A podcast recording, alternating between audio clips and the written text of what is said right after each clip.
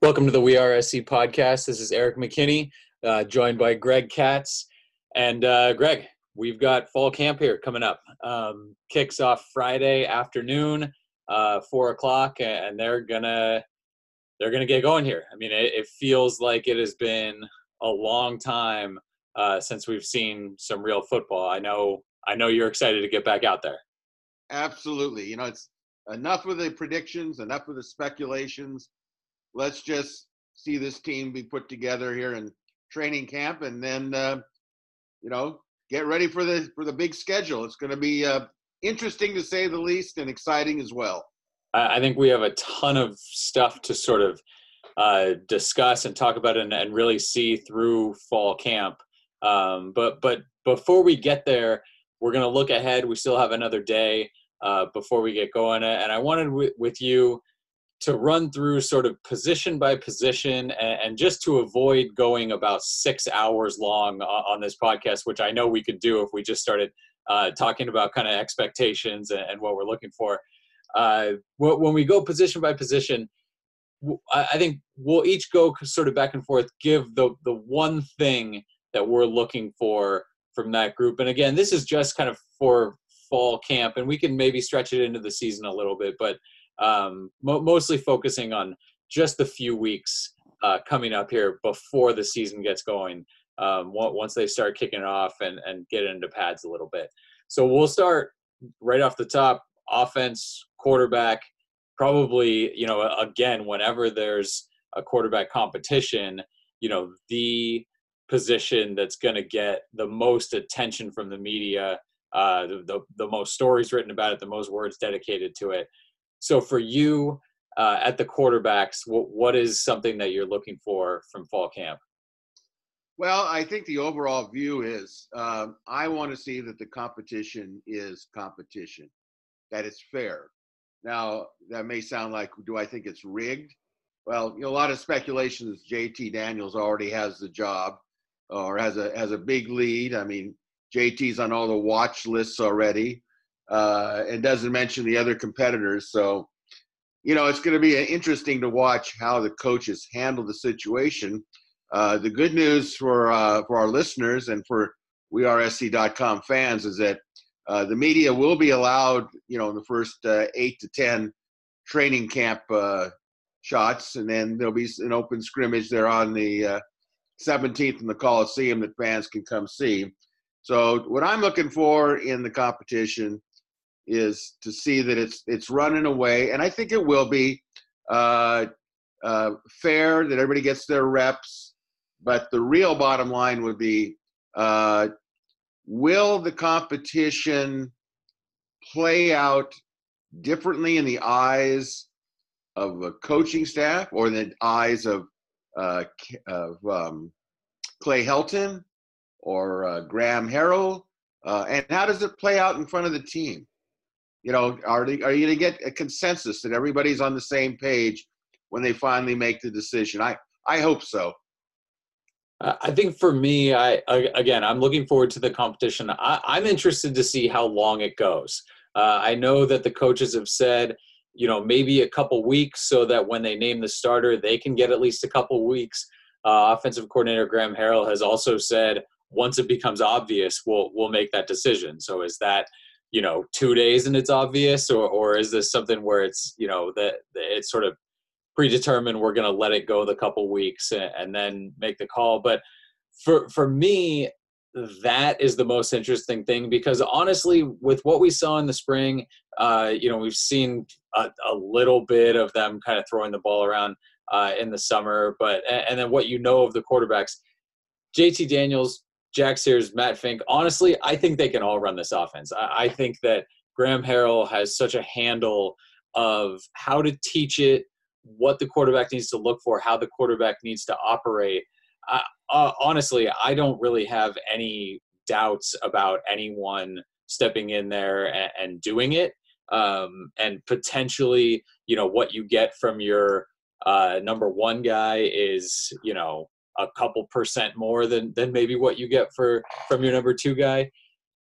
But I want to see a decision made and and a decision made I, I, would love to see it sooner rather than later because I do think, and what Graham Harrell has said is getting repetitions in this offense. Uh, I think that there's been a lot of uncertainty um, with this team, and I think, and I mean with this team over the last you know year to year and a half. Uh, I, I think getting a quarterback in place, saying this is the guy, letting him rally the team, the team rally around him. I think that's important to carry this because you do have this feeling of some momentum coming through the spring, through the summer. And again, it's as much momentum as you can build up coming off a five win season. But but these guys you can feel they want to get out there, they want to go start hitting someone, and soon that'll turn into they want to go start hitting somebody else. Uh, and I, I, think it does a disservice, and I, I think we saw it last year when you let the quarterback competition carry out for too long. And I know the coaches are certainly aware that they've mentioned it a few times.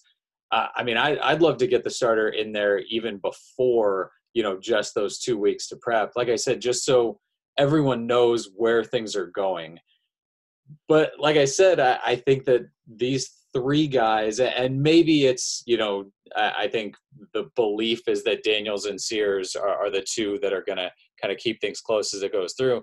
I, I think they have a chance to make it really difficult, but I I think it's in the coach's best interest, and I think they know that to get a decision made and to go with that. But but I think overall, it, it's it's the quarterback uh, competition, that position, certainly for the first two weeks, is going to get uh, j- just a ton of attention. Well, what I would hope is that after the Coliseum showcase or whatever they're calling it, uh, competition scrimmage, uh, that they make the decision after that game. So there's two weeks of knowing who the starting quarterback will be. There seems to be some mixed reports that um, you know, originally, I think at the end of spring, Graham said he'd like to find out, you know, sooner rather than later, echoing your thoughts. And then I hear Helton sound as though it's going to be take a little longer than that. Uh, I, I don't think it should take longer than that. I think that uh, after that second scrimmage, if if the if the Coliseum uh, showcase is the second scrimmage, they'll have a good idea, and so will the team and i think that's kind of the key is to let everybody buy in and let everybody get going with that.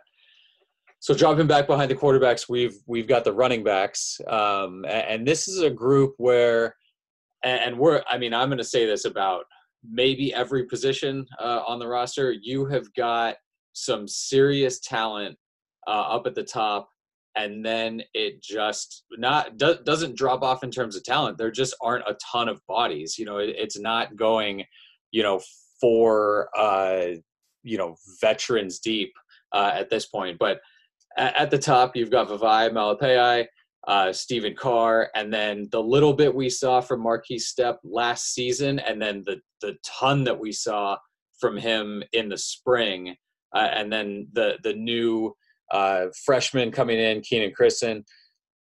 For me, at the running back spot, I, I want to watch Markese Stepp a little bit more. I I love uh, Carr. I love Malepeai. I think those two guys are going to have phenomenal seasons.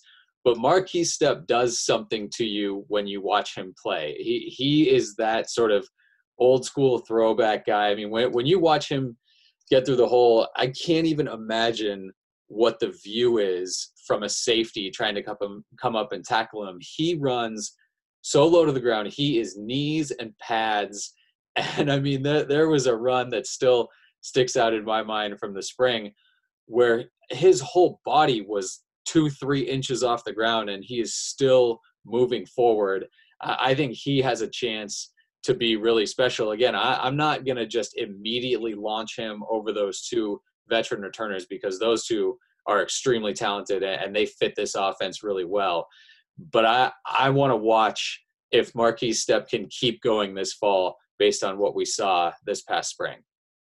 Well, I think it's a very interesting conundrum because when you look at the offense and you look at what's expected of the running backs, not only should they be good runners, explosive would be nice, but they also have to pass catch. Uh, and when you look at that, uh, it's pretty much an agreement that uh, Malepeai is a, a, good all-around back, uh, probably a, a, at least a B level in every area, including blocking. Uh, you know, I think there's some questions about Stephen Carr, whether you know he's going to reach his potential. Uh, I think we all know he's got a lot of potential, uh, but again, is he going to be able to be the all-around guy that can pass block? I think the real interesting ones uh, are are the one that you mentioned, certainly uh, in Markese uh, Stepp, because he's kind of a throwback to the old SC tailbacks, big, strong, physical. Now he might not be the pass catcher that the other two are. How is that going to affect his playing time in the bigger picture?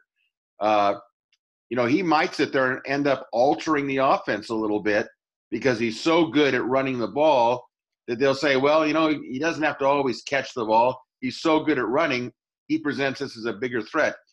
I think the one I'm most curious about would be uh, the, the true freshman, uh, Christon. Uh, I think that uh, he has speed, and I've watched him. I saw a film of him.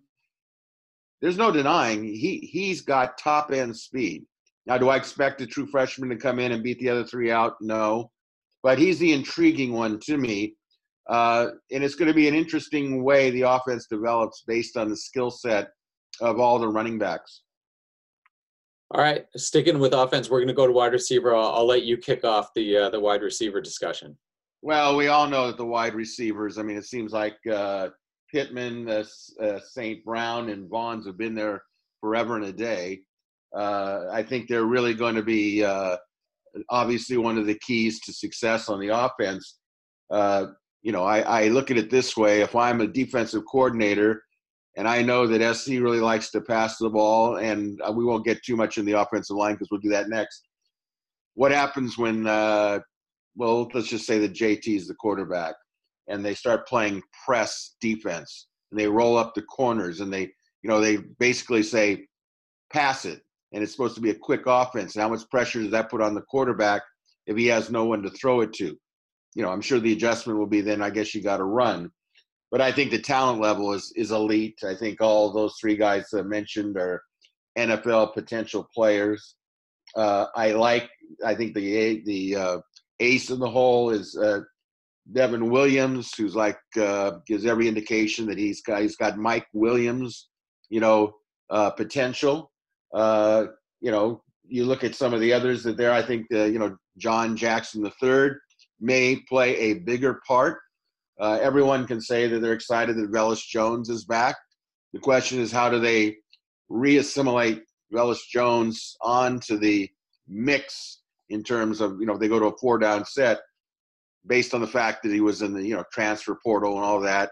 Uh, I'm glad I don't have to make that decision uh, from a political standpoint but obviously uh, the receivers are elite and definitely one of the major strengths of the offense. Yeah, I mean, I, I think that it's it's maybe in terms of again talking about that the top talent, the, those frontline guys, you know, maybe the most talent uh, on in terms of a position on this roster. But I, I think those guys, Pittman, St. Brown, Vaughns, those those guys are such givens in terms of uh, what they're going to do. And, and, if I can cheat and grab two things, the one guy I want to watch in this offense once he really gets going is Amon-Ra St. Brown because the offense is sort of designed for no receiver to be able to be shut down because every sort of everything that the defense does, you have kind of a, a counter to it in every play. And, and he's the kind of player where he i mean he he's so smart and then to go with that you know shiftiness and then the pure speed and the fluidity and what he can do with the ball after the catch i, I just i think he has a chance uh, to be phenomenal in this and i want to see sort of what he does this fall to get ready for the season because he's so i mean i, I think um, i think i saw michael pittman referred to him as a machine. I mean he he's so uh, uh, beyond sort of his age and, and, the fact that he's just a true sophomore right now, I think it, it's fair to expect a lot from him. But speaking of young kids, for me, what I want to see is this is this freshman group. Um, that that's coming in right now. Munir McClain, Bru McCoy, Drake London, Kyle Ford, and then again, I'm going to cheat a little bit and include John Jackson in this because he came in this past spring, and, and I've already been kind of blown away with with what he was able to do and then his potential uh, moving forward too. But because the this offense, you need your receivers to run so many routes and, and keep this thing going at a at a quick pace that just those three guys and four guys that you mentioned, including Devon Williams, they're not going to take you through the entire season. Some other guys are going to need to step up. There's so much talent there. It would probably be foolish to expect all five of those guys to come in and, and play right away and show that they can, you know, hang with some of those top guys. But I just, you know, looking through that list, it's it's tough to find a guy that I think maybe won't be able to do that. I mean, I, I think there's so much expected of all of these guys, especially, you know, if if uh, Kyle Ford obviously coming back from some injury issues, but I, I'm I'm excited to see kind of where those guys fall in line in the depth chart and how much actually we can maybe expect from them this season. Because again, just having those those front four guys, front five guys. Um, now with like you mentioned, Velus Jones back, that that's not going to do it for the whole season. So no, I don't expect a true freshman to go out and catch 40 or 50 passes this year, but I do expect them to need to at least a few of them to get into the rotation to help out a little bit. And again, that starts right here on, on Friday. Well, I think that um, you know if the offense is as simple as Graham Harrell says it is, sure, say it is, then I have less concern that these young receivers, it'll take them a long time to learn it. I don't think it's going to take a long time to learn it. After all, I mean, in spring ball, they had 15 practices and they weren't day after day after day after day. And I figured, okay, so if they, they're to have what, almost three and a half weeks to, to learn it, and it'll be practices that are like four days in a row. Uh, I think it's to get down to who can catch the ball, and I think it's to get down to who can get off the line of scrimmage if they play bump and run, and more importantly, I think it's to be uh, who can stay healthy, because obviously if you pass the ball a lot, you're going to get hit a lot. But I, I think the receivers will be brought along, maybe uh, quicker than than most people think, uh, to help these uh, frontline players uh, you know, give them a rest or they get banged up to give them a, you know, a little bit of a break there. And, and I think seven on seven has done so much for young wide receivers. I mean, these guys coming in now, they've run as many routes, they've caught as many balls as a lot of guys going to the NFL, you know, 15, 20, 10, maybe 10, 10, 15, 20 years ago. I mean, they, they are constantly going, and you hear that from coaches all the time, just sort of amazed at where their wide receivers uh, and and safeties, linebackers, all of that sort of get a boost from that. But the, there's some amazement from coaches at how developed guys are and and how many uh, either either defenses, defensive formations, offensive formations, route combinations, all of that stuff. How much they've seen going forward. So I know seven on seven in a, in a lot of ways sort of takes a bad rap. Um, but in terms of getting guys ready, in terms of getting guys repetitions, uh, it, it, helps guys out a lot. And I think these wide receivers are, are ready to come in. And when you bring in that many of them, you know you're going to get at least a few early hits. And then speaking of bringing in a couple guys, we, we can go to tight end.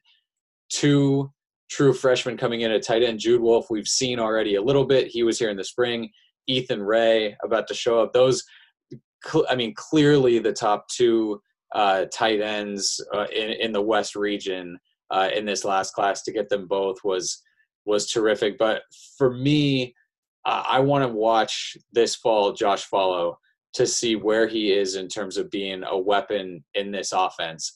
Uh, back at North Texas, Graham Harrell had a tight end that he liked to use kind of all over the place. He would he'd block, he'd catch, he'd line up uh, in the backfield on the line, split out a little bit. I think Josh Falo gives you that position versatility um, and I'm interested again. Hopefully, can stay healthy uh, for the entire fall camp. But I'm interested to see what they do with him. You you lost you know a, a great tight end in Daniel Imatorbhebhe. uh, not on the roster anymore.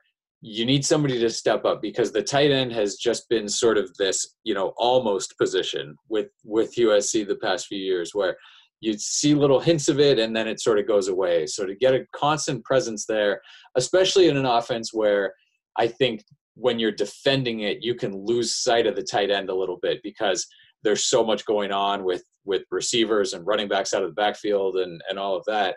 Uh, you you can get a tight end going a little bit in this offense. So he's the the one guy that I want to see. I want to see where his development is this fall. Well, you know what I'd like? I like the fact that, as you said, um, Harrell throws to the tight end.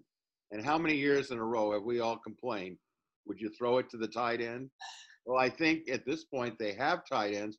What I especially like about the true freshmen is the programs they're coming from uh, let's use uh, Wolfe as the uh, example one. Now he's coming from St. John Bosco, and who does he have as his quarterback for the last couple years? DJ, right? Yeah. And DJ's going to Clemson, and DJ throws the ball over the place. And you know you have to also like uh, the other tight end uh, because he's coming from Orange Lutheran, and they throw the ball around. And of course, you know Kyle Ford was part of that aerial express. So in terms of these guys knowing how to catch the ball, coming from elite programs that use their tight ends, I, I think it's very exciting, personally. Yeah, yeah. I mean, I, I, think you add a couple guys to that tight end spot. Now you've got four Erik Krommenhoek, uh, Krommenhoek, the the one that we didn't mention there. But I, I think that's a solid group. Again, health is going to be, you know, as it always is at every position uh, on the roster uh, health's going to be interesting to monitor there. But I think it's a, a good group, and I think it gives you a lot of options there. Sure. Um, and then sticking rounding out the offense, we're going to move to the offensive line, and uh, I'm guessing we could uh, carve out about an hour and a half just talking about you know what we want to see or, or any anything relating to the offensive line. Um, but for for me, I think you know, I'm I'm hesitant. I don't want to go with the obvious uh, or what I feel is the obvious, and, and, that right tackle spot with you know Drew Richmond probably coming in and, and battling Jalen McKenzie and having a real battle there. For me, I want to watch the the two guard spots. I, I want to watch Elijah Vera-Tucker, who's who's gonna slot in at left guard, was there all spring, and then Andrew Vorhees uh, was slotted in at right guard. Again, they're all spring. I, I believe he was out for for one practice, but those were the two guys that went at the two guard spots. I think having guards that just give you sort of a, a, physical presence. Again, I know everybody loves offensive tackles, and we saw, you know, we've seen certainly a, a few times now over the last maybe decade or so how important having a center is um, to an offense. But I, I love guards that can sort of get out there and just, you know, dominate things. Um, I think there have been talented guards at USC the last few years, but I don't know if there's anyone that you know you're throwing up there with some of the the old time offensive guards. So those are the two things are the the two spots I want to watch. And again, I'd love to see a few other guys sort of step up and, and push those two starters. Um, because I think, and again, in this offense, the way you're running, you need that push up the middle uh, to create some space for for some cutbacks and for running backs to operate. So again, a, a ton of stuff uh, that needs to be covered with the offensive line. But for me, that that's kind of intriguing to me to watch those two guard spots. Well, I do have to echo your statements on the guards. I too look at the guards because they're the dirty work guys. They, they they're the ones that are going to be there. Now, I, a couple of thoughts on it. I think SC will have a better offensive line because I think they're going to have a better center. And that's not to take anything from away from Toa Lobendahn. He was out of position. He was so worried about making a snap that could go back to the quarterback that he's probably a split second short on getting to his blocks because he's concentrating. We all saw what happened in the Cal game. It was the biggest example of the inconsistency of the snaps. You have a guy in Brett Neilon who's a real technician. This guy can nail the snap almost every time. And remember, he's uh, he's got playing experience.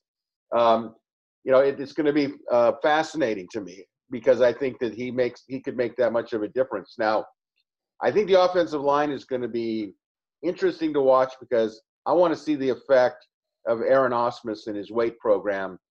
Uh, and although they haven't been in it that long, I want to see how much more physical. I know everybody's sick and tired of hearing, the word physicality, but it is important even in the air raid. The line will be better because they'll also not have to hold their blocks as long because if it's truly take a snap, you got 2.5 seconds to get it off. That's not asking a lot of the offensive line to, uh, you know, to pass block. The key will be how are they when they're run blocking? Maybe the pass will set up the run. You know, we all hope so.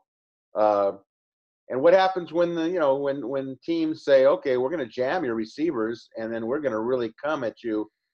You know, that's when you have to wonder: Can the offensive line, if they if the quarterback doesn't get it off in 2.5 seconds, do they have the ability to to hold their spots?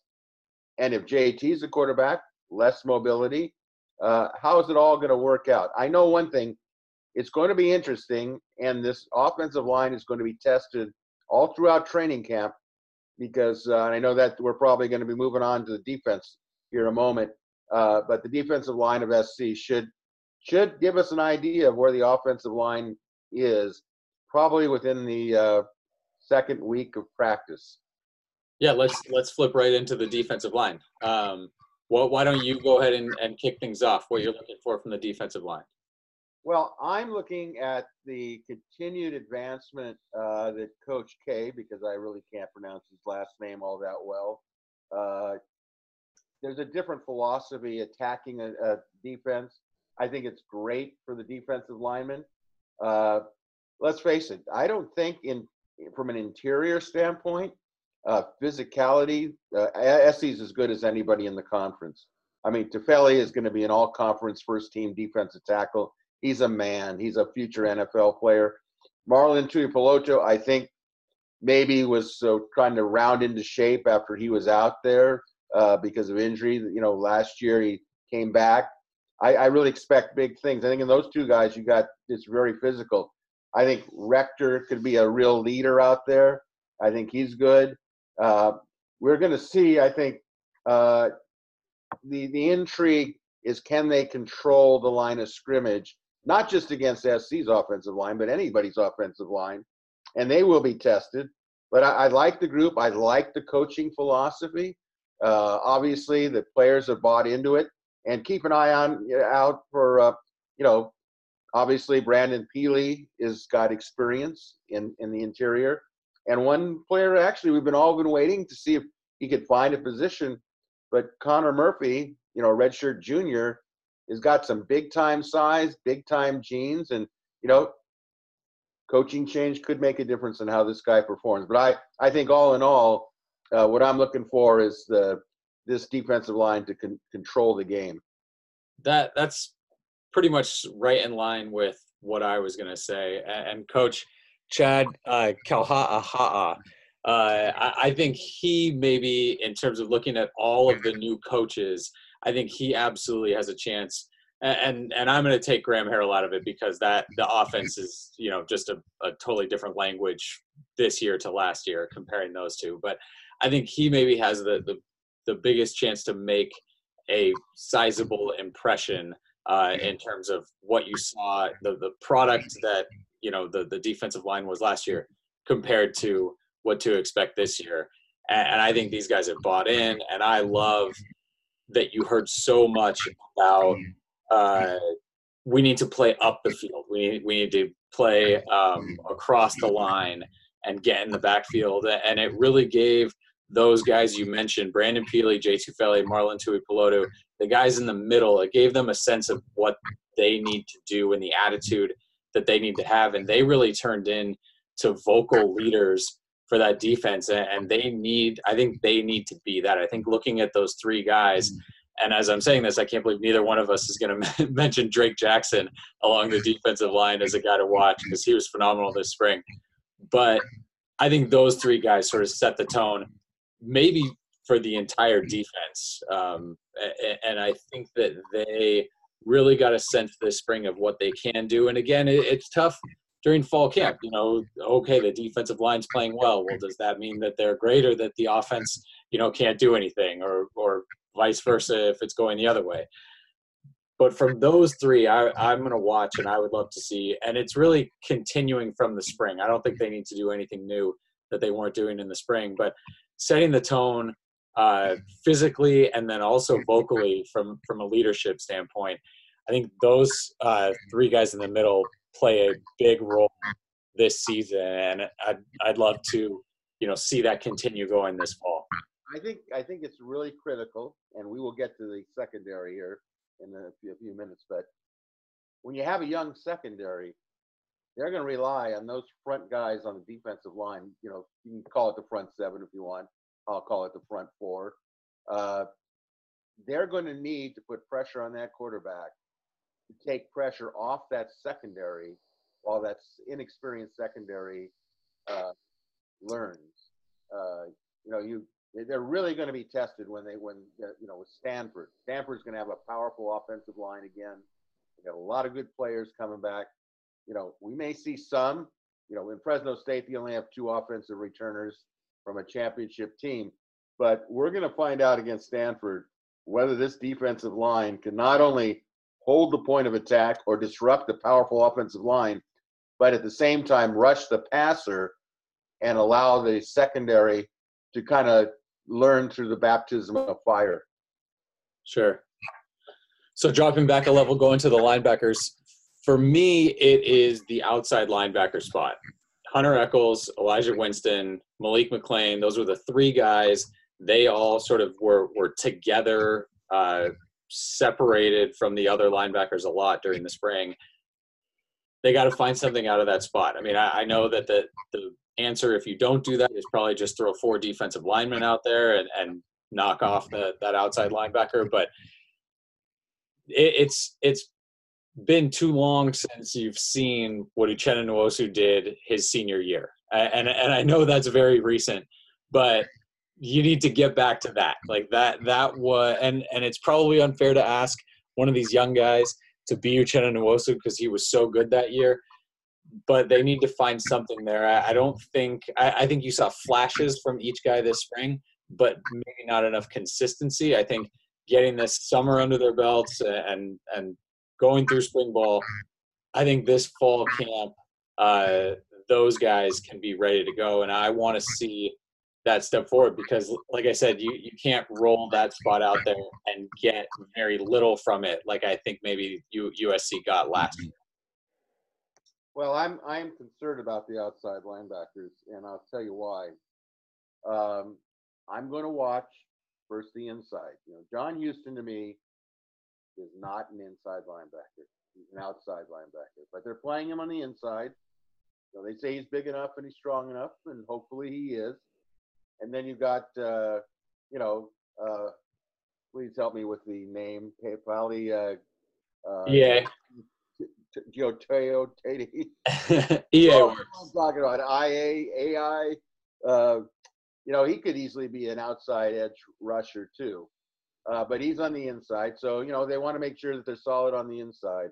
But those outside linebackers, you know, you know Sepa, uh, you know, obviously is uh, you know somebody that they're going to look at. Um, and I, I just I just wonder if they you know they they tightened up the inside. Uh, when you look at the teams that SC is going to play, of course Notre Dame is going to you know they're going to test you inside. Stanford's going to test you inside. Utah is going to test you inside. I get that. But some of these elite teams can also get to the outside. You know, the conference is full of outstanding running backs. Uh, you know, you know, Benjamin is, you know, one that comes to mind, Zach Moss from Utah. These guys are really good. And they could get you going on a string. And the quarterbacks of some of these teams are really good too. So my concern is the outside linebackers. And um, I don't know whether the outside linebackers we see in the first part of the season will be the same outside linebackers in the second part of the season. It will be interesting. Yeah, I mean, I, am not as worried about that that flip of of Houston and and now Toyota EA. Um, you know, they're, they're both still in the middle. They're they're you know within the the defensive line. Um, so it's not as if EA is, you know, out on the sideline or anything like that. The, the thing that I'm going to go by, sort of what they say about it, is that the idea is to get those two seniors, John Houston and then Jordan Iosefa, behind him, or you know, still still battling for that starting spot at middle linebacker, to allow them to call the plays so that a guy like EA can just go play. He doesn't have to worry about setting anybody up or making calls or anything. It's just you let him loose a little bit, which I think is is probably where he's at his best. So that's something that I'm I, I don't have a ton of concerns about. Obviously, again, looking way down the line, if Stanford comes in and runs it runs it up the middle on you for 260 yards uh, in that game, then there's something to talk about. But I, I think that's going to be an interesting flip, and I think it I think maybe it puts people where they're most comfortable playing, uh, w- which is obviously a good thing for any defense. Well, one player I'm going to keep an eye on because I know that they've played him in the middle and they played him on the outside, is uh, the sophomore Kana'i Mauga. I think he's a great football player, and I think he has to be on the field. And I think that uh, when he he could end up inside or outside. I know right now they have him as outside, uh, and he's one to keep an eye on. Uh, you know, also another player that we all know came out of high school with a tremendous amount of publicity was the Butkus High School Award winner, Solomon uh. Uh, you know, we, he showed some real signs of being an outstanding player in the first three or four practices, and they shut him down because of injury. If he comes back and he's healthy, that would make a big difference on the inside too. Uh, he doesn't obviously have the experience of either one of the guys that's going to be starting on defense, but if he could ease it in, it'd be very interesting in how they decide to uh, rotate their linebackers. Yeah, I'm with you on Solo. That it's it's one of those things where you look at those middle, the guys they have in the middle right now, and there's five of them, and then Ralen Goforth was look look very good this spring too. But it's not crazy to think if Solo is fully healthy, that he could leap a lot of those guys and get in there. I mean, that that's how talented he is, and that's like you mentioned, that's how well he was playing in those few practices where he was healthy this spring. So I think he's definitely got to keep an eye on. But dropping back a little bit, we'll, we'll go into the defensive backs right now. Uh, again, why, why don't you kick us off? What are you looking for? And, and we'll lump safeties and corners in together here. Well, I'm not I'm not concerned about the talent level. I am concerned about the experience level. And uh, you know, SC is playing such uh, should we say well coached, prolific offensive teams uh, that it goes back to where we started on defense. If the front four, okay, or the front seven can control it a little bit and help these uh, young kids out, I mean, there's obviously there's you know there's talent. I mean, you have to you have to like uh, you know uh, uh, Talanoa Hufanga. You know, everyone believes that he's going to be an all-star player, and uh, then you have you know uh, uh, Polamalu. Uh, these are two safeties that are coming off of injuries. And the thing that about Hufanga is he's coming off the same injury twice, and you wonder is that going to be an issue? Uh, I think that um, you know it's a unit that has to learn how to play quickly. One thing I know that when they play Fresno State, Jeff Tedford's the head coach. He's really a good coach, and they've been in Jeff Tedford's system for a while now, and they've been successful. You know, I think that Tedford will go right after that secondary, and uh, it'll be a real test. And we all know that when they when we play Stanford with KJ Costello, an NFL prospect back there, uh, is it too early for this secondary to go against a Stanford type of offense, which has both running and passing? But I think in, in terms of talent, I think there there's a lot of talent there, but they're going to have to learn how to really communicate. The good news, in my opinion, is that Greg Burns is the defensive secondary coach, and he's a, a really an improvement uh, as a coach. He knows what he's doing. The players seem to be very receptive to him. And yes, I do believe a coach really makes a difference. Yeah, I, going in looking at the secondary, there, there are so many questions for the secondary, and they all start with, like you mentioned, the experience. I mean, there, there is just I, think I think the most experienced guy has like 15 appearances or something, and and you're looking at you know this being a year after you had a secondary last year where there's guys with you know 30 you know multiple guys 30 35 games played and it just absolutely that number the, the combined games just dwarfs uh, what, what you're seeing from this this group right here. But for me I, it's it's that safety duo. Um, I, it, it, was so and they started the spring in yellow jerseys uh, Talanoa and, and Isaiah Pola-Mao watching them play together how they interacted how they really stepped up uh, their leadership in terms of being vocal with everybody. That's something that they're going to need. They both play sort of beyond their experience, and I think that is going to be a, a, huge asset for Greg Burns and, and, defensive back GA Chris Hawkins. Having those two guys on the field, it, it kind of gives you a, a couple extra coaches, and when you don't have the experience, that can make all the difference. Like you mentioned, can they stay healthy? I mean, I, I think you know, I, maybe you manage a little bit through fall camp um, with those two guys just because you have CJ Pollard back there who could probably play both spots. We didn't get a chance to see him in the spring.